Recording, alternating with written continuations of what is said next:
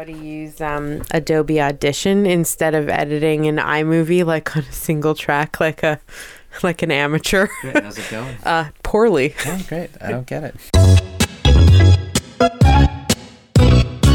I don't really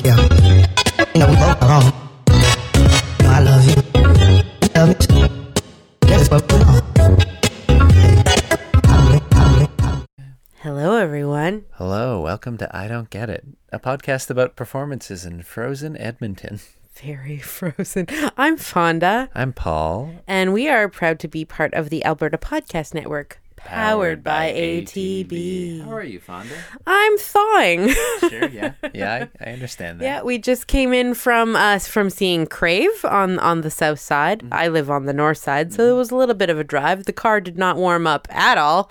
that is, but that is, uh, you know, uh, but uh, one thing uh, I'll say to this uh, cold snap we're in is um, all of the art I've taken in has had really big houses. So great on you, Edmonton, for getting out and saying fuck the weather and fuck the haters. The haters here being the weather. Getting out and seeing a lot of stuff. There is um for, you know, the second and a half week of January, there is a surprising amount of things happening, especially in professional theater. Yeah. So what's uh, what's the first one we want to talk about, Fonda? Well, I I feel like I should talk about Everybody Loves Robbie. Sure. Yeah. So, little little preamble to um, the review that I'm going to give because I feel like I can't fully review it because I didn't actually see the full show.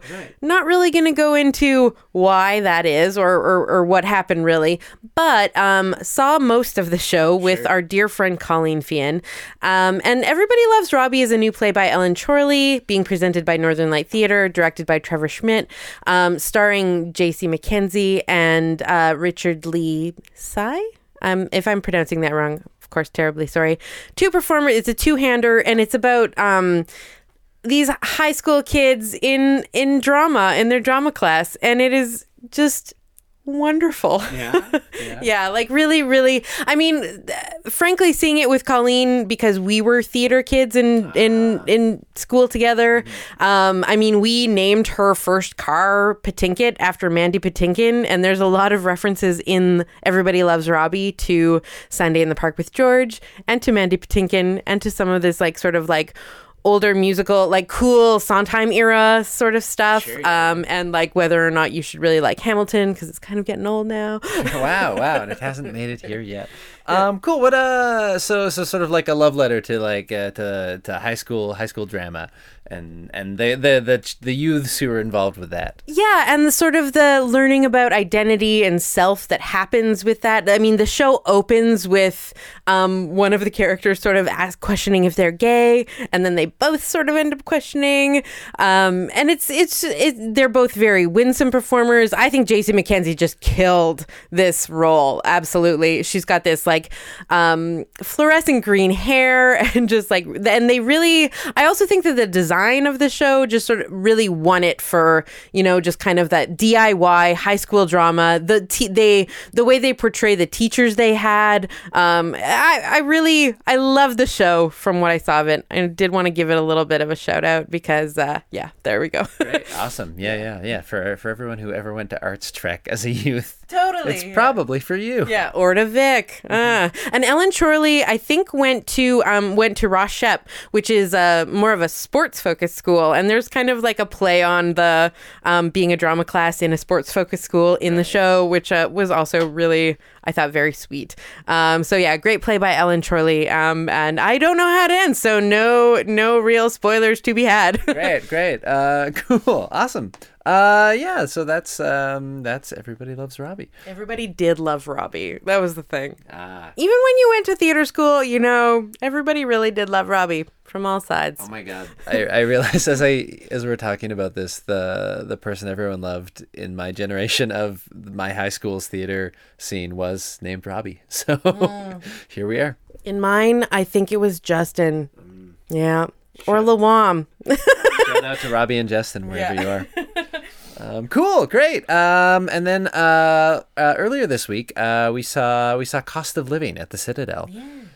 Uh, uh, I was not prepared to continue that. Okay, well, do we want to? We, well, it's going to be a little bit of a longer episode. We actually have quite a lot to cover. So much stuff happening in the coldest time of the year. I know. Um, so, well, we saw Cost of Living at the Citadel. We just got home from Crave, Right. um, which is being presented by Stone Marrow Theater at the Arts Barns, uh, the Backstage Theater at the Arts Barns, um, as part of the Fringe off season.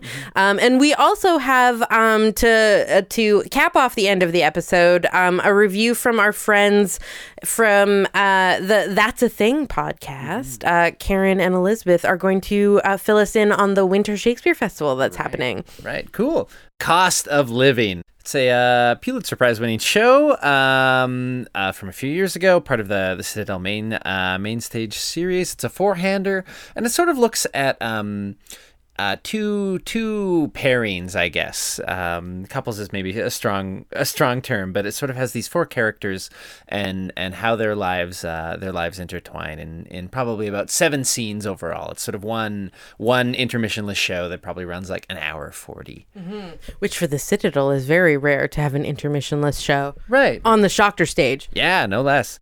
Two of the uh, members of the cast uh, and the, the characters they portray uh, are, are have disabilities, um, and so it's looking at sort of these dynamics um, in a few different ways. We have sort of um, uh, someone uh, with cerebral palsy uh, who who has sort of hired this other character to sort of um, be.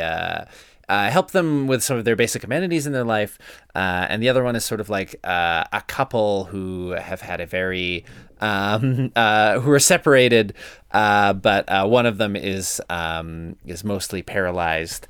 Um, and and sort of their their fraught relationship as they sort of encounter each other and try and uh, stay in each other's orbits. I guess would be a way of summarizing those two sort of pairings, and, and more sort of happens that that that connects those worlds. It starts with this very beautiful monologue from uh, the uh, Eddie, uh, the uh, who's played by Ashley Wright, who's sort of the um, the married man, and sort of that combination um, about just sort of like I guess.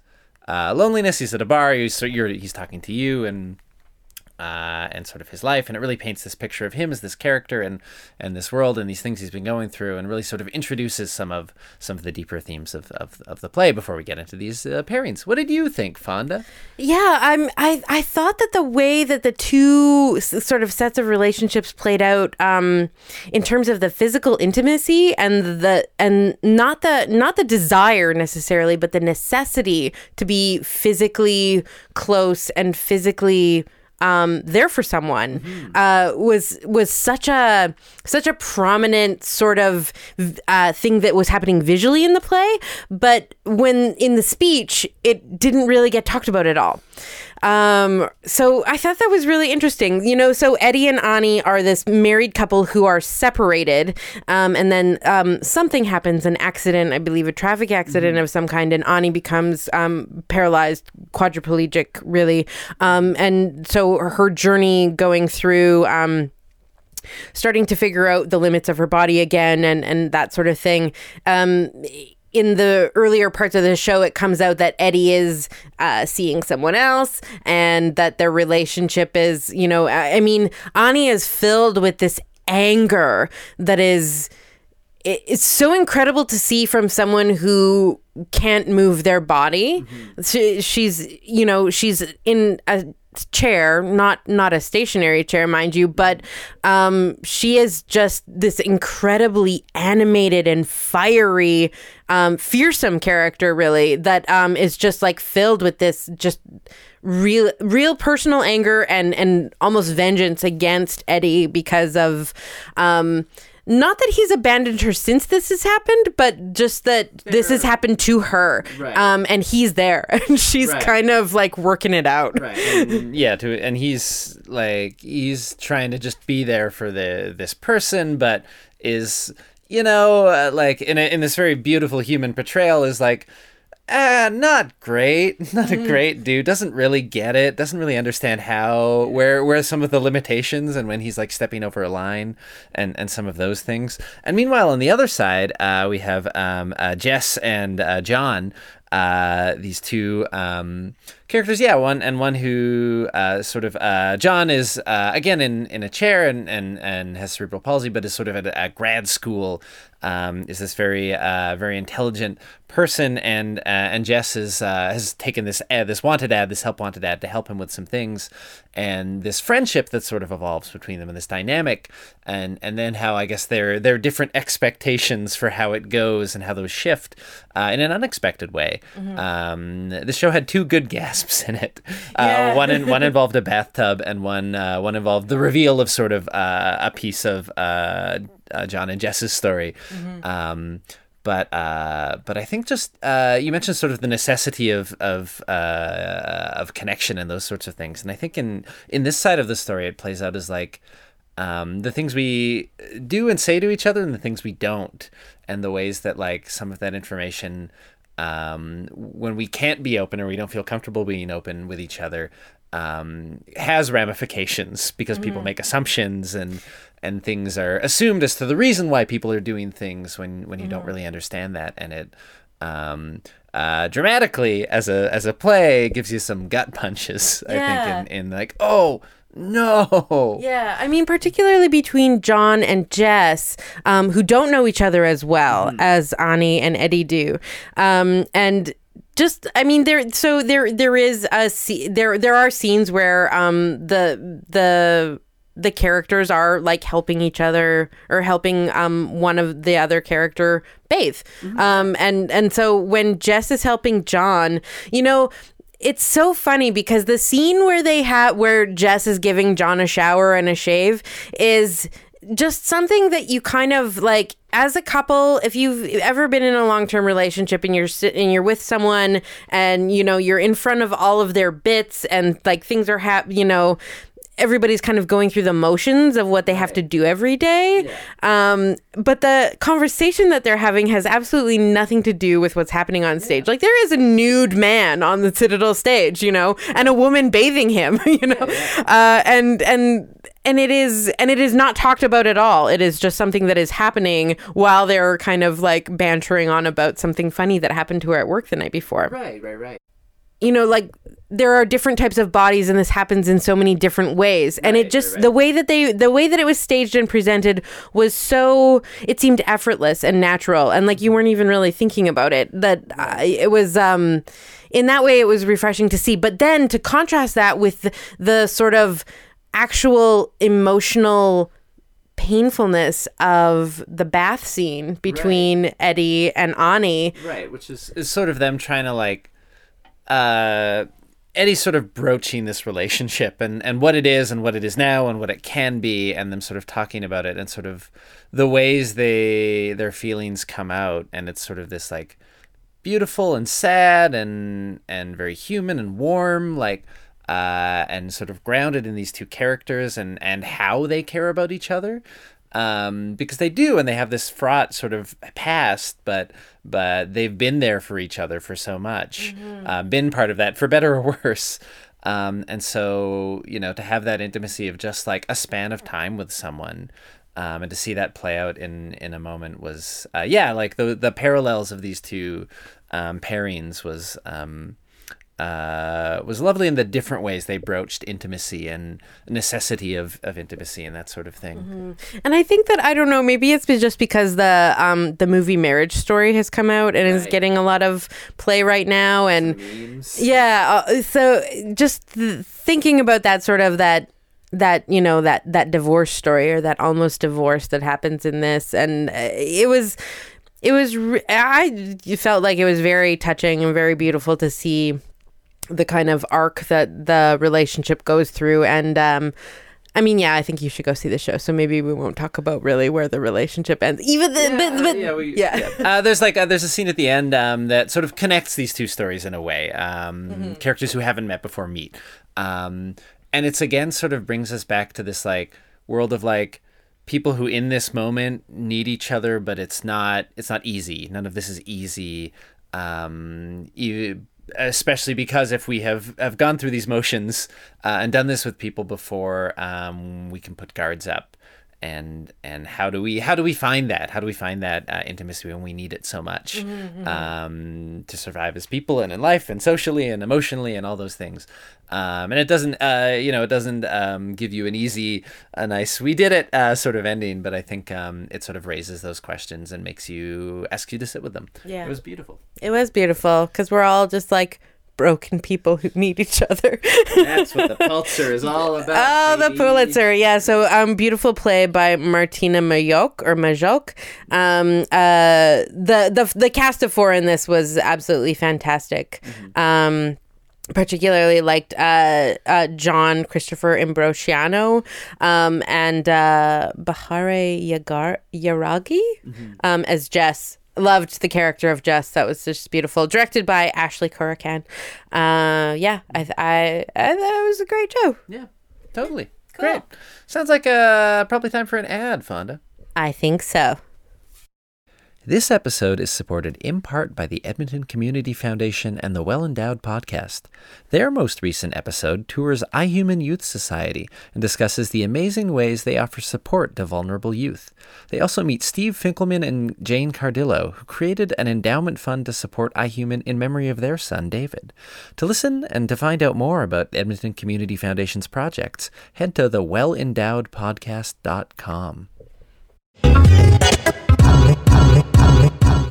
Uh, that brings us up to speed and uh, place uh, in our night, uh, Fonda, uh, because we just got back from, uh, yeah, Stone Marrow Theater's production of Crave, a play by Sarah Kane. Yes. Who is Sarah Kane, Paul? Ooh, Sarah Kane is a British playwright um, who sort of came to prominence in the 90s with very um, uh, plays that were seen as quite shocking um, for for violence and the topics they broached and how they broached those topics.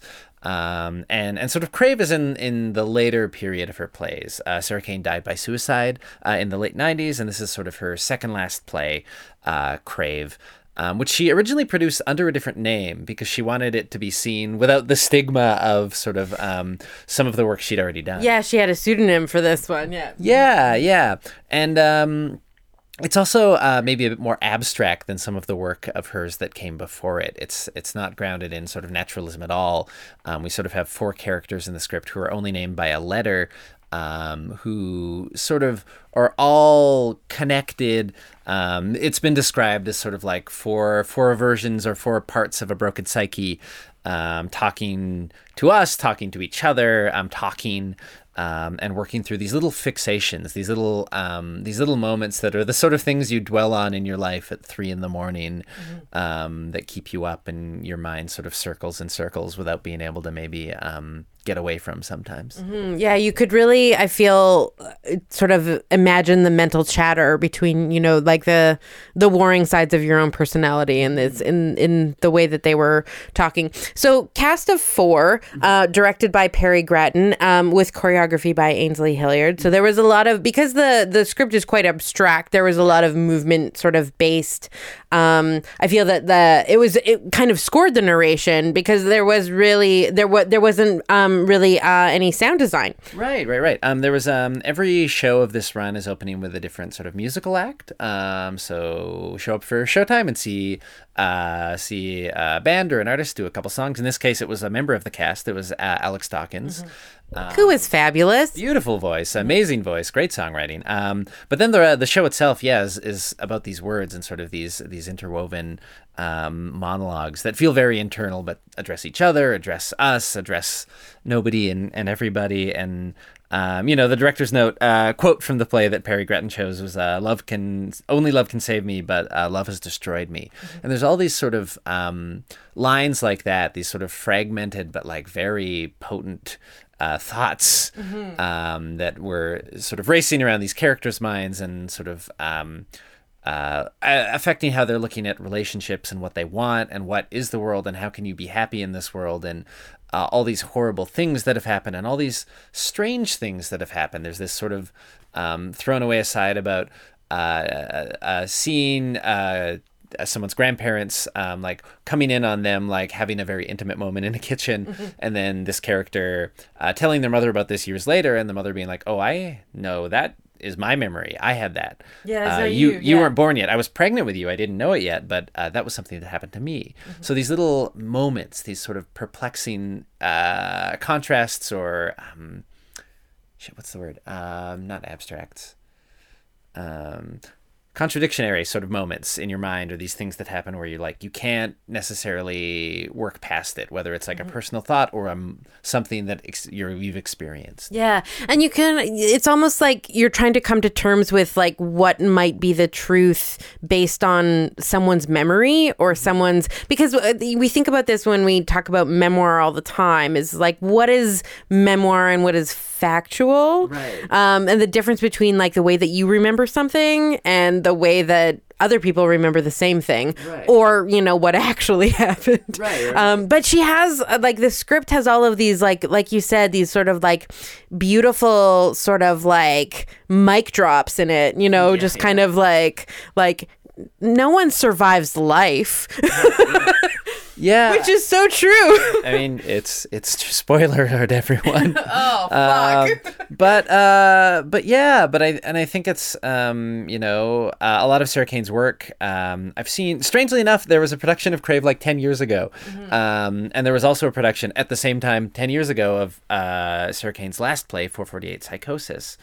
Um, and her work it, it does deal with extremes. And if you if you read blasted or ever get the chance to see blasted which is sort of like her big her big play um, buddies in bad times in toronto produced it a couple years ago. I don't think it gets many productions these days. It's very violent in a hyper real way. It's sort of comparing like domestic violence to war. And so it starts in this very domestically violent situation and then the realism sort of explodes but it becomes even more graphic. Um, uh, famously uh, ending with like someone's eyes getting sucked out on stage, um, which is you know a thing, a thing to see. Uh, she did a, a play called Phaedra's Love, which sort of inverts the Greek tragedy, including the violence happens on stage rather than off stage.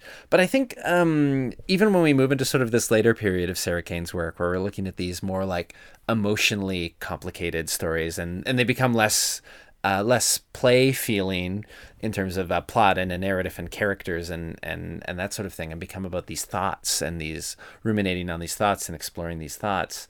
Um, they're still extreme. They're still, um, but not a, uh, there's violence, there's beauty, there's these sort of profound thoughts and moments of loneliness and vulnerability and uh, aggression and um, you, she was writing in the 90s there were things in the 90s you're like ah yeah that flew in the 90s that was that was a way of explaining talking about this. Now it feels a little shocking for the sake of it. But at the time was um, you know very very provocative and trying to be upfront about these things. And and a lot of the issues and things that are come up in in crave I think are still things we we mull over. We mull over what is the point of it all. We mull over um, love and the fraught ways it plays out in our lives, and um, or beautiful moments. These beautiful moments that pop up in that too. Um, and so I think I think it still has uh, like a power. I think I, I like her plays quite a bit, um, and I I think there's such a potency to them. Uh, even when we move away from the sort of realism parts of the sort of earlier versions, and even then, they were always like she would write the wildest stage directions. Like something incredibly violent would happen, and the stage direction would be like, "And a sunflower bursts from the floor and blooms above the characters," and you're like, "Fuck, what a thing!" Yeah, I think one of the things that I noticed, uh, kind of sitting with sitting with the words in the script after a while, is just like you know this this play was still written by a fairly young person. Um, Sarah Kane died when she was 28, I think, and um, you know, and and the cast that performs this play is also quite young, um, and I think that also you know i'm i'm kind of like a proponent now of seeing like actors with a lot with more experience and groundedness sometimes in in certain roles to be able to kind of bring what the words need. Um and i think the cast did a really good job with this uh, knowing that this script is not written with a lot of help. Um like there's no stage directions in this in this. And um and it's kind of the casting um and the characters of abc and m are sort of left up to the the company really to determine. And uh and i think that you know it's uh, i really like the way that the um the set lent to the staging. Um so the production design uh, was by elise cm jason and uh, yeah i think that it kind of um it allowed the character it was sort of like a th- four diamonds kind of um at different heights, more or less, and everyone was sort of in their their diamond. Yeah, and it allowed them to sort of like play on top of and around each other and intersect in ways, but not really. Like they were all still very separate in the end. Um, and yeah, uh, I, mean, I don't know. Maybe it was also because she did the set right beforehand, but Alex uh, Alex Dawkins really um, really killed it. I felt like she like the the performer had the um, the authenticity and the groundedness to really make it make it all land. I I felt and really. Uh, really appreciated Right, and I feel like some of the some of Crave sort of gives the character of A a lot of, um, uh, a lot of the uh, like all of them have intense thoughts in this play. All of them are working through intense things, and I think um, uh, that character in particular has a lot of intense things or that they're experiencing. Um, and yeah, I, I would agree. I, I thought that that performance was very uh, handled all that with with uh, grace and clarity and sharpness that you hope sort of you when you're looking at a script that that is is looking at all of these things. Um, uh, has uh, I think it's really interesting as well the dynamics of like uh, we refer to them as characters. They're listed sort of by a, a letter. Are they parts of the same person? Um, if so, it's really interesting the ways they interact. Um, that sort of suggests these moments or these other relationships broader, but also when you think about maybe just like four parts of a person's mind um, speaking at each other and with each other and, and negotiating and, and threatening and, and um, discussing, uh, it's, it's still sort of like lands with these really interesting tangles of thoughts that don't necessarily sort themselves out, but in, in when portrayed in that way, sort of give you uh, feel very alive. Where we have these four characters who are four figures who are sort of like uh, bouncing these off each other rather than just out to us. When we have these sort of moments of even within these four, these connections and these moments. Yeah. yeah Yeah. yeah it was it was it was pretty cool yeah. Yeah, it was interesting that there was no no sound design. I think um, you know their sound is referenced uh, in in the play. Um, one of the characters is wearing a Joy Division shirt, another character is wearing a Wears shirt. Um, but it was just the words were the sounds we had as far as the actual uh, show went.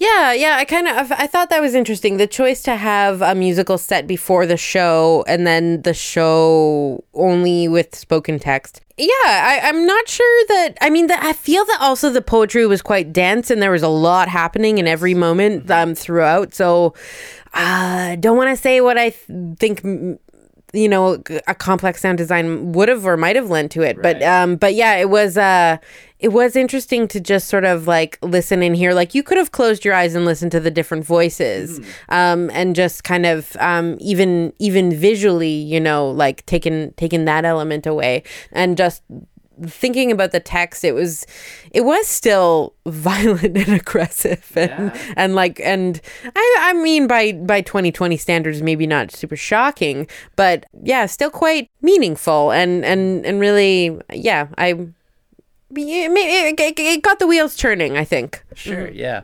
Yeah, yeah, and, and yeah, I think uh, the cast uh, we already mentioned uh, Alex Dawkins, but also uh, uh, Samantha Jeffrey, uh, Gabriel Richardson, and Sarah Emsley. Um, all sort of uh, the ways they sort of found characters within this very sparse text and how those animated and um, and interacted um, made made this very sparse uh, text compelling. I think even without um, some of those sounds, sort of like you were saying. I'm not necessarily saying that like a sound design would have been better because a uh, saying anything's better is like who the fuck knows. Um, but also like at the end of the day, it is about these like this show is about these thoughts and these thoughts that engage with each other and interact with each other, but don't necessarily reconcile. Uh, they just sort of express uh, and try and reconcile and find frustration in their inability to reconcile or to have moments of something, but then but then it, for it to get away again um, is uh, yeah sort of gives it um, means that the the words ultimately are, are sort of what is the potency. These are the things we have to be that we're, we're to take from this are these thoughts. Yeah, and you have to kind of like just sort of like sit and listen to the dialogue really because there's not um even between the characters there's no physical interaction. They make eye contact, but no one leaves from their spot. Right. Um and there's no touching throughout the show either. Like they're they are all kind of like of their own universe almost still. Except there's these there are a few little moments where some character will say something or, or start to monologue and everyone else will sort of like uh, would be affected in the same way. Their motions would sync up. It would be this moment of like choreography um, or being affected by whatever was currently being uh, revealed or said or, or said on stage. Um, but yeah, that was those were the closest we had to like actual physical connections. It was just like, but there was still distance. There was like synchronization, but there wasn't uh yeah, like physical actual connection. Um but yeah, that's kind of interesting in the way of like scoring the text. It was more scored with movement than it was with sound. Um and the text of course just animated really by by voice.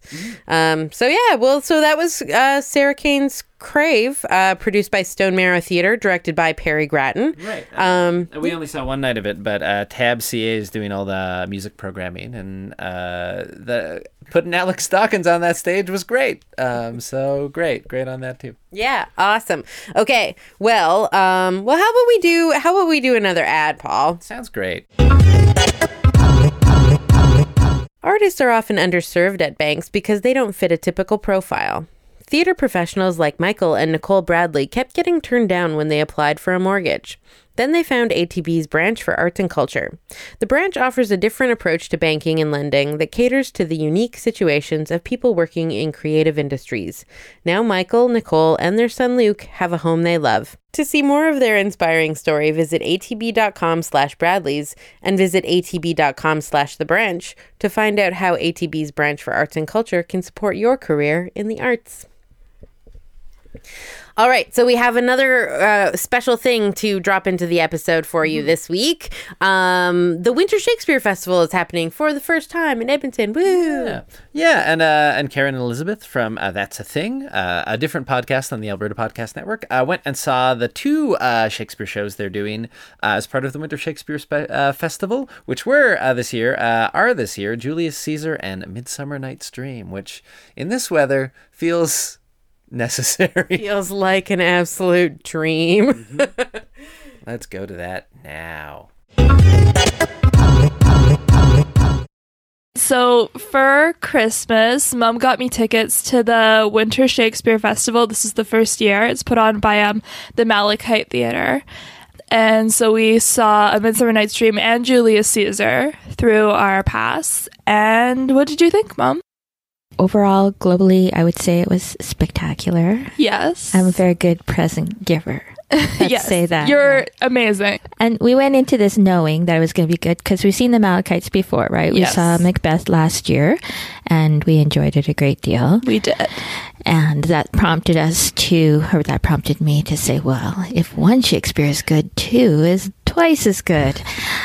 they do it at Holy Trinity Church, and you're right in the middle of the action. Yep, they're site specific shows, so the whole set and blocking is designed around that structure. And so if you're sitting on one of the pews, is that what they're called? I'm not a divine woman.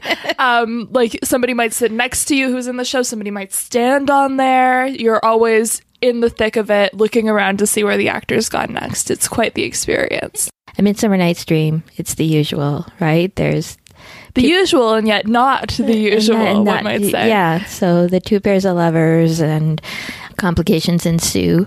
And you know that in the end, all's well that ends well. That's a different show, but that happens in all of them. Uh, we also have this other plot of the fairies, Oberon Yes. and Titania, who are um, fighting over a changeling child Yes. and Oberon has Titania bewitched into falling in love with Nick Bottom, one of the actors in the play that's going to be put on for the Royals. And, you know, how Midsummer Night's Dream goes, right? Yes. the one that everybody's seen at least once. We can call this one. I- I- yeah, the comedy that lots Yeah. of people have seen. like I, I know I've seen it I think twice and done it for theater camp, so I'm mm-hmm. very familiar with this play. Mm-hmm. And I was still amused and entertained and getting jokes the whole time, which is an achievement when you've seen the same comedy that many times. For sure. And I think they they edit the script down so that it's two acts and it's it moves quickly, which is good at Holy Trinity because those pews are hard on the bum and they don't want to be there forever. But just really skillfully edited, I thought. Like that there was no confusion about what was going on. Um, it, it was fast. It was comprehensible at all times and so funny. Like I was like laughing a lot. Yeah, this goes for both plays. They do a beautiful job of communicating things they've cut in the script through physical gesture and comedy. And so even if you realize that a speech you've heard before is missing, you you you will also understand I understand where that happened Yeah. in this version. yeah or what the relationship between those people is or or why that's funny or whatever The visual language is incredible, the costuming, the blocking, the choreography, all of it. Mm-hmm, so mm-hmm. i have seen productions of a midsummer night's dream where it took me quite a while to remember the difference between helena and hermia and demetrius and lysander mm-hmm. and that this i had no trouble telling the lovers apart yeah. now maybe i'm just dumb about shakespeare I think you're like willfully dumb as soon as you're watching a romantic comedy. Like you, it- It's not my yeah, deal, it's hard to win you over to that. uh, um, going back to Bottom for a second, they had a Mm-hmm. female Bottom playing Bottom as a man, Monica Matterford, and you said that it was the best Bottom you've ever seen. She was the best bottom I've ever seen. So that just in- to remind you, Nick Bottom is like this hammy actor who's It's a subtweet of somebody Shakespeare knew. There's no way it's not. and and he's very enthusiastic and he wants to play all the parts, but he gets to play Pyramus, the lover who kills himself in grief over uh, Thisbe. And um, she, Monica Matterford, just was so hilarious at depicting with some affection for him. Like like I got the feeling that she was not.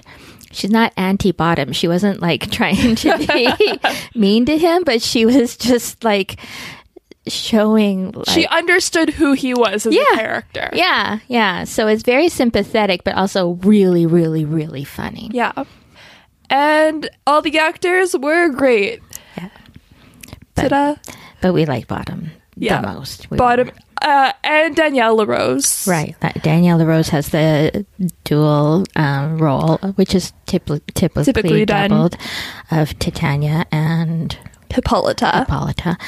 Um, yeah, and she's She's pretty and strong and angry, and I am gay. And that's all you guys really need to know about that.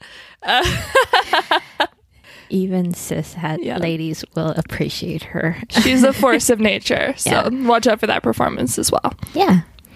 Okay. So that was Midsummer Night's Dream. Yes. And then Julius Caesar. yes. again stripped down to its bare essence, but uh, still catching everything that's happening in the Yeah. usual Julius Caesar plot, which the first half is the senators plotting to and then killing Caesar, and then the second half is what happens after that. That's how time works, Mom. Good work. Uh, more specifically, what happens after that, the mourning of Caesar, and then ultimately the battle between the two rivals, um, Mark Antony and Brutus. Yeah. Um, and not like physical, actually war battle, but also the battle of words, mm-hmm. where they both speak at Caesar's funeral, and you can see the c- contrast in the appeal to reason and the appeal to emotion. Yeah. A, a very philosophical piece for Billy Shakes, one might say. So, what did you think of this performance? Uh, I enjoyed it very much. I've never seen this one performed live. I studied it in grade 10 English class, which for me was recent. Uh, but I um, also studied it in high school Yeah. English, and for me, it was not recent. um, again, uh, the differentiation of characters was huge here. When you have this many people in a play, which is necessary, I'd argue for a play like Julius Caesar because it's politics and scheming, and you kind of, if you're gonna have an evil group, then you have to have a group of evil, right? Um, the men all kind of turn beige and become one dude. Yeah. Uh, they did a very good job, the actors, of when they didn't have dialogue to clarify who their characters were. It was in their bodies, their gesture, the way they talked. Um, that was all there and excellent. Uh, I think the other interesting thing about seeing Shakespeare in repertory, like when they're the same company is doing two different shows at the same time, like we see during the Free Will Shakespeare Festival in the summer, is you really appreciate the acting ability when you see someone play something completely different in one play and the other. And um, there was some impressive examples of that here too. Yes. Another interesting thing, we know that casting, regardless of gender, has been all the rage for Shakespeare lately. This company actually notes in all of its marketing it's the first Canadian company to cast a woman as Henry V in the play Henry V, wherein there is Henry V. um, but what we haven't seen a lot of is that kind of casting going both ways. So women playing male characters and men playing female characters. So not only were both Brutus and Mark Antony played by women, um, Brutus was played by Miranda Allen and Antony was played by Nikki Halowski, but also Portia was played by Andrew Cormier. Yeah. And uh, that's the first time we've ever seen a production that took that gender and different casting both ways. Yeah. And he did a very good job. it, it was it was a very moving performance and it was not like so often when men are playing female roles it's for laughs right it's drag or um, like burlesque or send up but this it was it was just like a genuine and moving performance Well, it, it was done the same way it's done for the women playing Yeah. male characters. exactly and like that proves that that can work Mm-hmm. and totally should be done. Mm-hmm, and it shouldn't be a weird double standard just to get the number of women in your performance up. Like it isn't just a stunt. It's a viable thing you can do. Yeah, I feel like. I got the sense that they had like a, a casting process that was truly, truly, truly gender blind, and Andrew Cormier did the best Portia. yeah and he did the best portion Brutus and Antony, as you mentioned, were played by um, really talented act, uh, women who we've seen elsewhere. So Yes, it took have. it, and I, maybe it's a, st- a, a, a, a testament to how good they are at acting. But it took us like a long time to say, "I've seen her before. Where did I see her?" Yeah. But we saw Miranda, who played Brutus, as um, Minerva, Queen of the Handcuffs yes that's Yes. what it's called at the Fringe in the summer, and we saw Nikki Halowski in Richard III at Studio Theater. yeah You thought the staging worked extra well for Julius Caesar. What was effective about like the barrels and the crates and the kind of like junkyard aesthetic of this place? Well, I just think that it's more about the way they used and changed the set. They it, it was a far more active set in this one actually than it was um in Midsummer Night's Dream, which is not a critique; it's just a statement. Um, but they had a lot of visual language to illustrate where we were at. So a lot of visual unity when Caesar was in power, and then division when he was not, and then just generally the way they also um, created open space in order to choreograph the battlefield. The battle choreography was also very good here. The fight and intimacy director was Sam Jeffrey. And uh, the way that they handled fighting without having a lot of boring, the same sword motions actors know how to do back and forth over and over again. There was a lot of shield based choreography, which is very different. And also, um, it's noisier, which creates a more auditory experience. Uh, because uh, it's an old echoey church, Yeah. any actions you take that make a lot of sound have a huge impact. So knowing that about your set and then being able to take advantage of that is huge. Yeah.